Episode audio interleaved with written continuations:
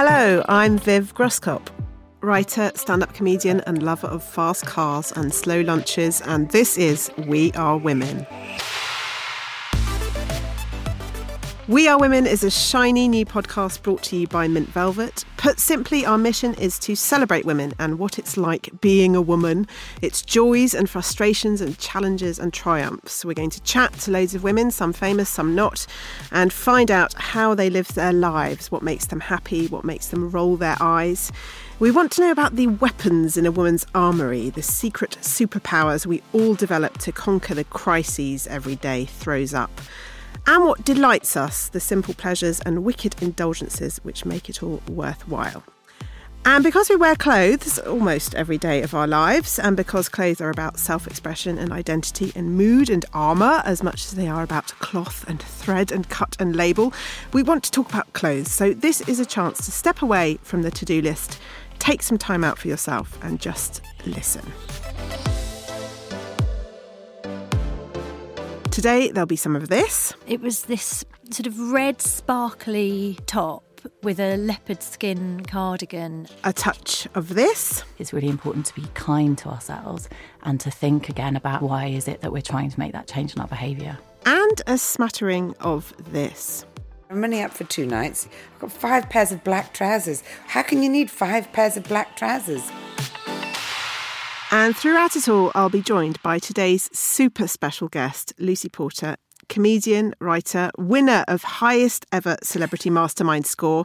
She's taking time out of touring with her latest show, Consequences, Welcome, Lucy. Oh, you shouldn't have mentioned the highest ever mastermind score. I barely ever talk about it. You know, I mean, we could talk about it more. I know how modest you are about your achievements. what was your subject? Uh, the life and works of Steve Martin. Let's celebrate that achievement because this is a podcast about celebrating the you know, achievements and I'm trying to be less self-deprecating the older I get because I Yeah. think it's a it is a great sort of female defence mechanism, isn't it? That we sort of think, oh, I'll put myself down before anyone else has a chance to, and uh, I have decided that I am going to be unashamedly fabulous, beautiful, brilliant, and wonderful. Yes, good. It's the, the Beyonce way of looking at the world. It is. basically. It is. Yes. But you know, I think young women do seem to have a much greater sense of the importance of self confidence. Mm, what do you love about being a woman?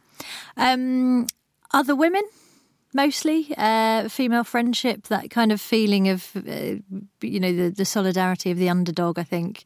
Hmm. Even women who aren't sort of who wouldn't describe themselves as feminist or don't really sort of think about women's issues in in a way that I might, you know, there's always that sort of s- a certain solidarity under the skin. I think, hmm. and also I think we do have uh, a lot of freedom in the way that we can express ourselves in terms of clothes and makeup and external things that can be quite fun and can be something that men now are discovering the pleasures of themselves. I think. Hmm. Very good.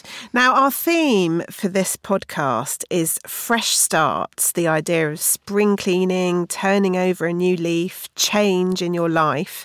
Uh, Lucy, in your work, do you relish a blank page or does it scare you? Bit of both, bit of both, yes. Uh, I think change and challenging yourself is incredibly important. And I have, I think I got a little bit lazy with my career in that I wasn't really challenging myself and I was kind of just uh, coasting a bit.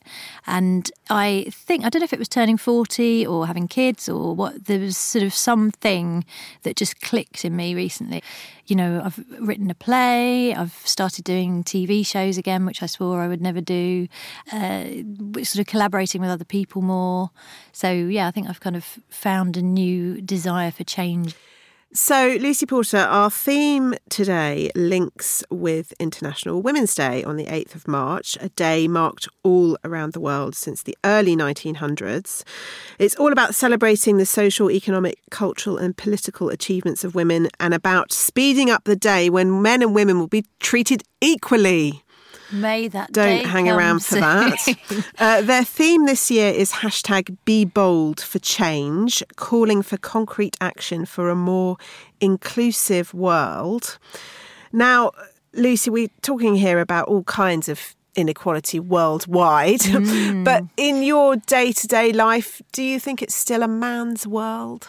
Yes. Uh, it, I mean, professionally, things are definitely changing in terms of the stand up comedy world and in show business. But I mean, yeah, it's still, undeniably, it is still tougher to be a woman in show business because you are judged far more on the way you look and you aren't allowed to age. And I mean, I think International Women's Day, I have been doing all female comedy lineup gigs for International Women's Day since I started doing comedy. And the refreshing thing is, it has become way easier to find the women to people those gigs. And there are far more women doing what I do and doing well at it as well. I mean, I think the, the sort of bold thing to do is to stand with other women. I think one thing that has always slightly affected my feminism is that I have a deep desire to be liked. and you know, it's very easy, particularly in these days of social media, to draw the ire of people by by being bold and speaking up for other women. Um, but I think you know that's a tiny way that we can all be bold. Is if you see someone, like say for example, there's someone who's being abused on social media, and you think they're right, then take the time to stand up for them, even if that does mean that people have a go at you. But also, I do think we should stick up for the people pleasers of this world sometimes. It's nice to be nice. I know, I know, I know. And also, not everything has to be an argument. It, you know, pick your battles is a phrase that I'm very much uh, preoccupied with in terms of my relationships with my husband and children. And uh, yeah, I, I mean, it, it's one of those things that it's women, I think, need to kick back against being people pleasers all of the time because it does us no good to constantly want to be liked and be nice. But I think you're right that uh, some of the men I like most are people pleasers as well and feel slightly weakened by it. So Let's be nice to men who are people pleasers. How yes, maybe yeah? we can write a book, People Pleasing for Men. yes. Yes. That's Stop great. worrying about ourselves and make them improve. Well, I mean, if men would just laugh at women's jokes in the way that women have always been conditioned to laugh at men's jokes, not only would that be a good thing for society, but it would make my career an awful lot easier.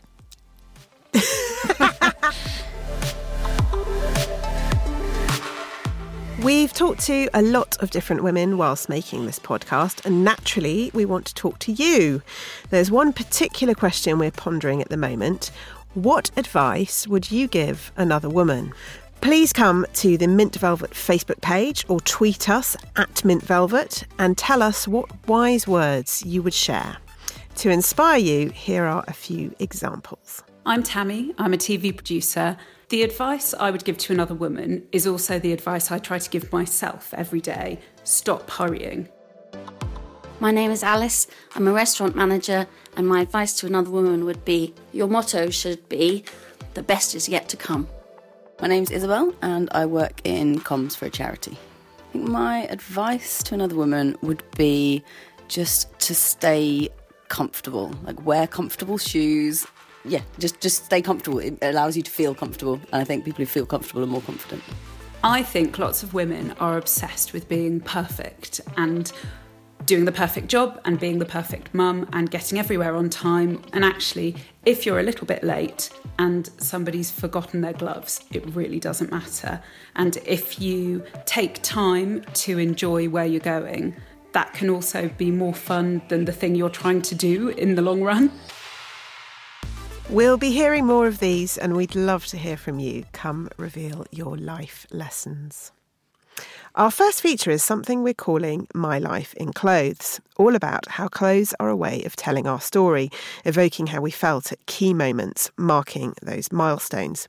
Today, we're hearing from Polly Vernon, journalist and author of a book which got everybody talking when it came out Hot Feminist. Okay, so this is my, this is my wardrobe and that those are, that's my boyfriend's wardrobe. Clothes matter enormously to me. I mean, I think it's an opportunity for creativity and it's an opportunity for me to sort of reaffirm my identity, I suppose. I see it very much as an expression of who I am in the sort of broadest possible sense. Uh, yeah, it's a intense pleasure for me and not in any way a point of beating myself up. It's just something I really like and I get it wrong plenty of times and that's fine too. I mean, I think part of the reason that I have become so uh, engaged with clothes is that I was very badly dressed as a child and I felt it. I wanted to look cool. I wanted to be cool. And I think that sounds so superficial, but actually, what it means, what you're saying then, or what I was saying is I wanted to feel like I belonged, I wanted to feel accepted, I wanted to feel admired. And then when I went to university, I went to Sussex. And so I went to live in Brighton and something happened, just something sort of switched. And I would bounce around Brighton just feeling like I, I got it right. And it was wonderful. It was just, yeah, it was just extraordinary kind of flood of self confidence. And um, it was that was a truly beautiful feeling. So I've I've picked out a few things that uh, that I think are important or significant for various reasons. A, uh, a Levi's t-shirt, which is orange, green, yellow, blue, and cream striped, quite bold stripes, and feels amazing to wear that top. It feels like you're dressing it in spring.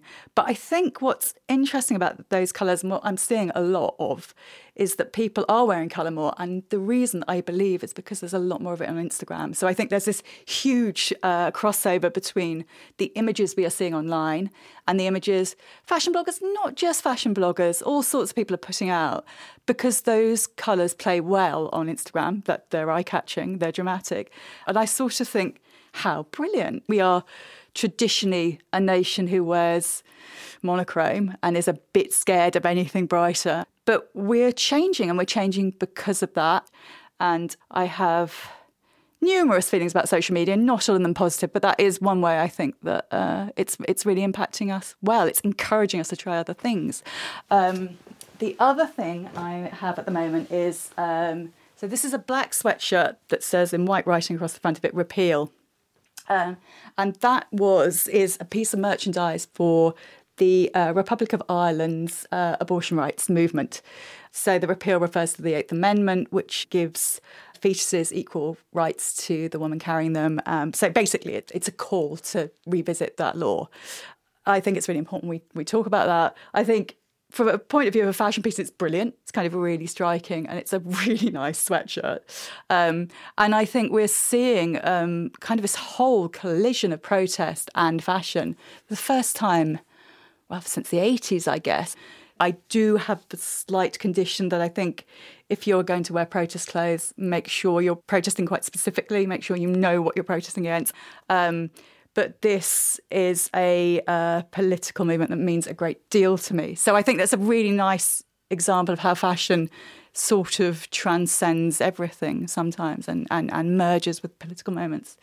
Um, the most recent time that clothes absolutely provided ultimate armour for me and, and, and gave me a reason to get up in the morning was after the publication of my book, Hot Feminist. Um, it the book created a huge controversy, and uh, it's nothing I expected or anticipated or was even vaguely prepared for. I found it incredibly difficult, um, and I was having to do kind of endless literary festivals and, and I was I felt very seen and very watched um, and very scared.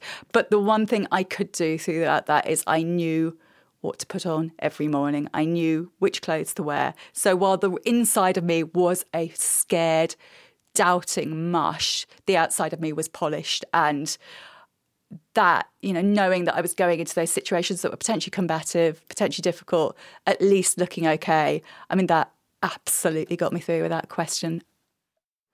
That was Polly Vernon laying bare her wardrobe. Uh. Yeah. What I thought was really interesting about what Polly said was that idea of when everything is in turmoil internally, that you can arm yourself with clothes that you know you're really comfortable in. It's. I do have a couple of things actually that if if I need to be confident, I, I will know that I can feel comfortable and confident in those clothes. Do you have a favourite colour that you like to wear? I'm trying to remember what colour your wedding dress was. I know I've seen a photo of it. My point. wedding dress, my my wedding dress was made by a wonderful woman called Claire Pickens, who um, is a fantastic seamstress and designer. And what she normally does is makes costumes for burlesque dancers. So that will give you some idea. I asked her to stick to a signature style for my wedding dress, so I basically looked like I was going to be writhing around in a champagne glass in a Vegas showroom uh, rather than walking down the aisle. But that was what I wanted. I had like a white corset, sort of 50s style, very floaty skirt. I wore silver sparkly Converse because I don't really do heels, and uh, a little sort of shrug, and I absolutely loved it. Do you have particular events or moments where you have to dress up and you quite enjoy that? I have TV appearances for which She said with a swish of her hair. I, I have been known to grace the small screen. Um, no, but I find it quite stressful when I go on TV. I, um, in my younger years, was very interested in not really high end fashion, but in expressing myself through clothes. I was Mm, that a sounds dangerous. well, I was a denizen of Camden Market and uh, all of those sort of slightly gothy places. And I had what I would describe as a kind of classic 90s kooky indie girl kind of style. So it was all sort of quite bright and colourful and crazy hair and.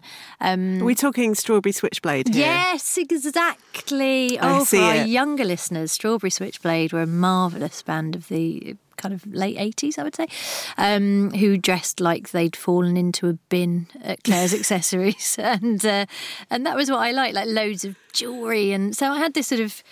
They're kind of like a punky little mix. Yes, yes, exactly Yeah. that. What a great that. look. Well, and I loved it, but I feel at 44 that's no longer an appropriate look. And I sort of, uh, when I've been on TV recently, I've got it right a couple of times, and I've got it so spectacularly wrong. I did a show called Insert Name Here, and I the outfit I didn't even know what I was thinking, but it was this sort of red sparkly top with a leopard skin cardigan, and it looked. Um, and I, when I say cruise ship entertainer, Viv, I in no way mean to disparage the cruise ship entertainers. They do a marvellous job. But yes, it did look like I should be belting out Copacabana rather Love than it. trying to be witty and erudite on the television. Is where we ring the bell. Thank you.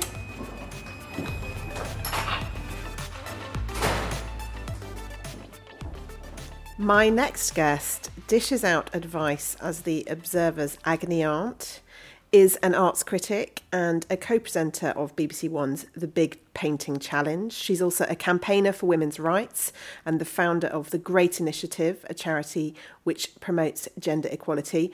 It's Mariella Frostrup who's sitting on her sofa right now next to me.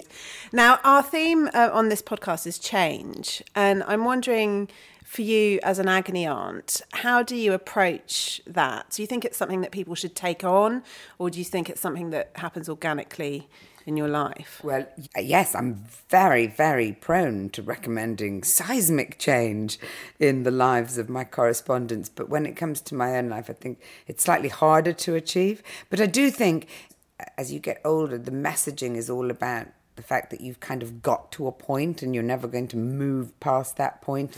And I think the idea of never being able to change, of being fixed in one place with one thought process, one way of reacting to things, one set of ideas, is the kiss of death, quite literally. And so it's incredibly important at every point in your life to be open to the to the idea of change, the idea of reinvention. Even if you don't do it, just to think you might is quite a comfort.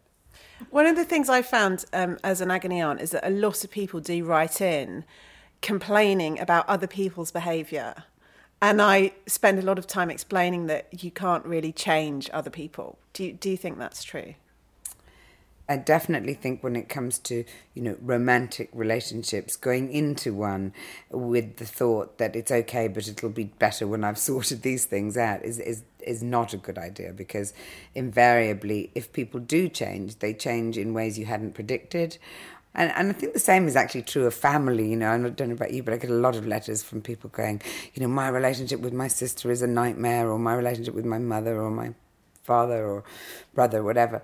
And um, and I do think, again, that putting a huge amount of energy and thought into how you can change those dynamics is often less productive than just stepping away. And that's one of the things I should definitely uh, learn to be better at because you don't have to confront everything. You know, it's an awful lot of energy to be constantly in opposition. The image of you is that you have the perfect life. You know, you have a really hot husband. Well, you do. No, Uh, sorry, but you do. Do you want to borrow him for a weekend Yeah, I wouldn't mind. mind? Um, you know, you've got two great kids approaching their teens. You have an amazing career. Um, you always look fantastic. From the outside, you have this whole sort of perfect thing going on. I think that's how other pe- some people might see you, and it's really interesting when you talk. You you you often mention like it's important not to be perfect, and I like this person because they're flawed. But I don't think perfection. I mean, you know, first of all, we both know perfection in a human being doesn't exist, really. I mean, how could it? Um, but but I I also feel very wary of this idea of kind of viewing people's lives from the outside and judging them to be better. Or, funnily enough, you know, having had sort of low level fame for a long time, I've lived a sort of Instagram, Twitter life before they were even invented, you know, and I know perfectly well what it means to be presenting one side of yourself for public consumption and to be living a completely different life behind that facade. And, you know, I think increasingly everybody's living like that. And, you know, as much as it puts a pressure on people to maintain this veneer of perfection, it also puts terrible pressure on other people who fall for it and feel that that that, that somehow they're failing. So I, I, I'm I, you know, I certainly am not uh, perfect by any manner of means. So far from it, um, and and neither is my life. You know, I've problems with my kids and problems with my husband and terrible insecurities at work and you know all of the things that every single person out there is experiencing but if you, you know if you google me you obviously won't see that um, no, let's let's talk a moment about International Women's Day. Um, so, We Are Women is coming out before the 8th of March to mark International Women's Day, and the theme is hashtag Be Bold for Change. I'm just I mean, so sick of hashtag campaigning. Mm-hmm. We think that if we send a tweet, you know, that we've done our bit. You know, I, I think that yes, women need to be confident and uh, assertive. But to tell you the truth, I think that equality is something we all need to be fighting for. You know, you mentioned that I started the, the Great Initiative. And now we're much more focused on bringing men into the discussion uh, about equality because I think, actually, strangely and ironically, it's boys who are increasingly silenced in the world we've created. And the change has been as dramatic for them. You know, they're taking behavioral patterns from their fathers and grandfathers that don't work in today's world and they just don't know what to do with themselves. So the whole idea of constantly drawing these battle lines between genders seems to me so outmoded. And I'd like to see, you know, an International Equality Day. Mm. Well, you have plenty of time to work on this whilst I'm with your husband. well, that's so great of you to offer to take him I'm off my being, hands. I'm just being generous. And I'm really looking forward to just all that free time to myself to just lie around and have big thoughts. Because the other thing that I think that's happened, we do have to start acknowledging that we have a right to time that isn't either devoted to our domestic lives or our professional lives, but just time to ourselves. And I know an awful lot of women really do struggle with that. You know, my husband, you'll find this out yourself, uh, goes to work and manages to take a very clear linear path through his workday, not sort of cluttered with the whether the Ocado order's been done and whether there's a play date organised and what time you know football training starts and whatever mm. all of that stuff is. You know, it's not so important anymore to see adverts with women, you know, driving a Land Rover. Well, yeah, of course we can drive a Land Rover, duh, you know. But it's very important to see adverts with men mastering a Dyson Hoover you know and and that's the thing that we fail to do. We fail to kind of sell the idea of equality on all of its levels. We've merely sold the idea that we are capable of doing you know what was once considered men's work. What inspires you when you're feeling drained? When you're thinking oh god i just don't know if i can get through this week. What keeps you going? Go for a walk. I always go for a walk. I mean all my life i've gone for a walk when when you know the going gets tough. I just find that my equilibrium is restored the minute I step away from the computer, step away from the phone. So yeah, I just go for a walk. I mean, I know it's a very pedestrian, quite literally, but but but I find it works. Mm. And you have a very mixed life in that you live a fairly anonymous, quiet life in the country, and then you're also in town and doing a lot of stuff in the public eye. How do you work out your wardrobe for all those different aspects? You should see me. So I've got, I bought when I moved to Somerset like a, a, a trolley bag, you know, and so I carry that and then along with it about three or four maybe five plastic bags full of the things that didn't fit in the trolley bag I mean, I'm only up for two nights. You should see what I brought with me. I've got five pairs of black trousers. How can you need five pairs of black trousers for two nights? I've just come back from a week in Morocco for half term. I could have gone to Siberia for six months with the same amount of luggage. it's tragic. and is there a concession to your appearance that you couldn't do without? I think a blow dry for me is the essential.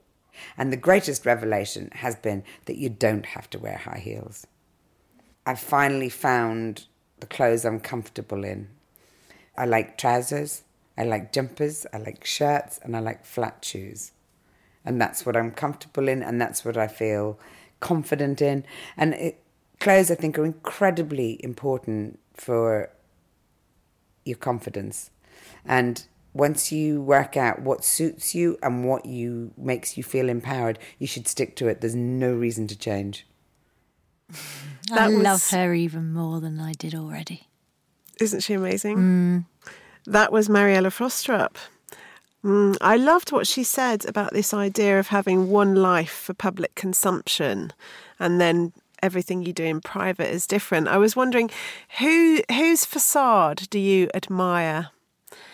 Um and almost think I don't want to know what's behind the facade because I don't I just want to think that you're perfect. I'm a big fan of not probing too deeply into the facade actually. Um I mean well Angelina Jolie you see I was that's saddened so, when That's so weird. I was thinking about her too. Yeah, yeah. I was deeply saddened when that whole kind of thing fell apart that she'd been keeping going for so long uh, of being this sort of perfect I mean, it, you know, I still, I, th- I, think she's amazing. I think actually what she does and her commitment to activism in the face of being ridiculed for it um, is is really admirable. Absolutely. And now we are joined by another Lucy, Lucy Maddox, consultant clinical psychologist and writer. She has a blog called Psychology Magpie, and she's obsessed with psychology in everyday places. Hi, Lucy, how are you? Hi, I'm well, thank you. Now, our theme today that Lucy Porter and I have already been discussing it's fresh start. And we all know that real change is actually incredibly hard. It's very easy to talk about, not so easy to do. Uh, can psychology research suggest any techniques to give ourselves a fighting chance with change? Mm, I think it certainly can. Um, what it brings to mind for me is uh, the theory of motivational interviewing, which is a kind of bunch of techniques and ideas which have been used for years with uh, helping people to make changes, particularly uh, in relation to fighting addiction. Um, and one of the great things about motivational interviewing is it helps us to think about the pros and the cons of whatever behaviours we are engaged in. So we need to acknowledge the good things about whatever it is we're trying to give up because if we don't acknowledge that loss and, and those positive things about it, it's going to be much harder to do it. And so, it, when you say motivational interviewing, you need to sort of interview yourself about what your motivations are. Well, you can do it on yourself, actually, yeah. And it's about thinking about the pros and the cons of whatever it is that you're trying to change in the short term and the long term.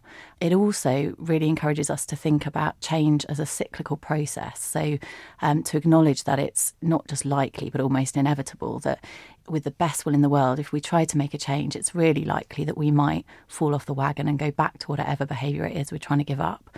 Um, so instead of beating ourselves up about that, it's really important to be kind to ourselves and to think again about how we go about making that change and whether we really want to make that change.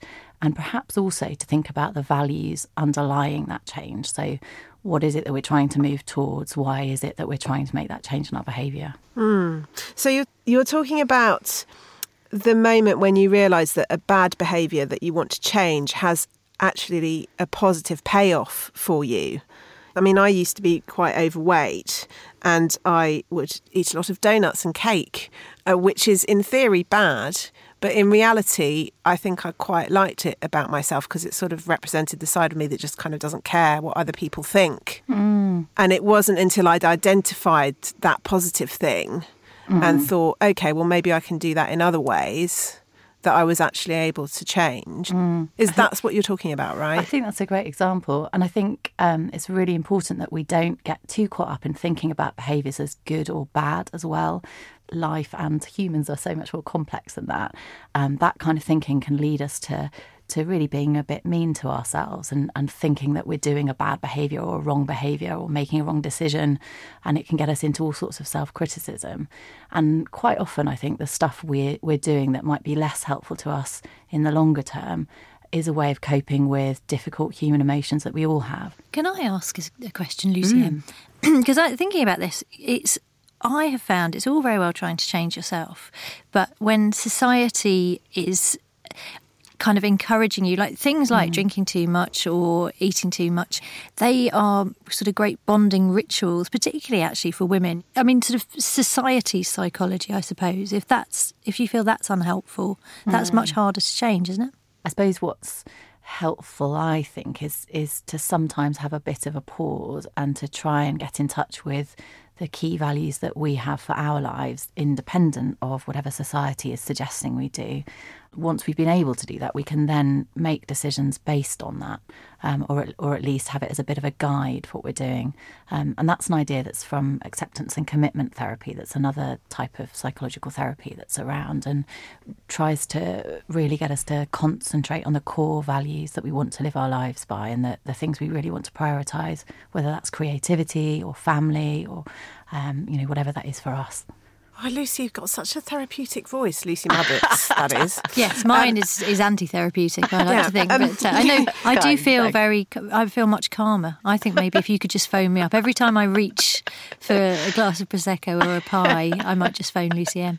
Thinking about change, is it sometimes the wrong thing to do to change external behaviours? Is it a way of running away from something internally that we should be confronting? Mm, I think that's such an interesting point, actually. And I do think that um, if we find ourselves constantly kind of moving from one thing to another and feeling very dissatisfied, perhaps some of that is about um, the difficulty of sitting with with some of those really difficult emotions. You know, feeling dissatisfied with ourselves, or feeling uncomfortable, or sometimes feeling sad, or angry, or anxious.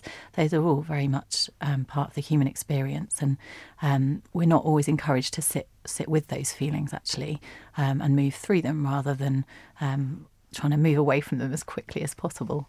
I think one of the nice things for me about getting older has been that I have been able to look back on my life and see, you know, quite clearly patterns emerging of times when I have been upset or dissatisfied psychologically that I have then attributed physical external causes to or like I have three times in my life been for consultations with plastic surgeons or in one case weight and then i went to see someone about having botox um, and then I w- went to see a personal trainer and sort of now I look back on all those three occasions and I think, ah, oh, you know, it's so obvious to me now that what was really up was emotional rather than physical. I mean, I thank goodness I didn't get because I, I was going to have liposuction, liposuction, whatever it's called, and um, and I didn't actually go for it, and I'm so so pleased I didn't. Mm. I'm so shocked. I'm sitting here in shock. I, this is a bombshell because Lucy, you are so gorgeous. you know, but all women are gorgeous, and we all feel that we're not. And I mean, I think that's a real. You know, there's no woman I know of my close circle of friends anyway, who hasn't been through terrible periods of crisis about her appearance, which is awful, really. And there is a lot in our society about how we look, and particularly girls and women um, do have that focus. But it's much easier, much more socially acceptable to say you're going to get a personal trainer than to say you're going to um, have a bit of therapy. And I, I think we've still got quite a long way to go. Thanks to Lucy Maddox. Now, each podcast, we want to pick up on something everyone's talking about or should be talking about. And this time, I wanted to bring up this concept of the midster. I've seen this word bandied about on blogs and in the papers. There's this midlife cookbook coming out. There's a new website called The Midult. It's this kind of rebranding of midlife as something that's still ambitious and glamorous and adventurous beyond your 20s. It sort of strikes a chord with how I feel and what I see around me. And there's some very comic, acute examples of this uh, in a recent Sunday Times article.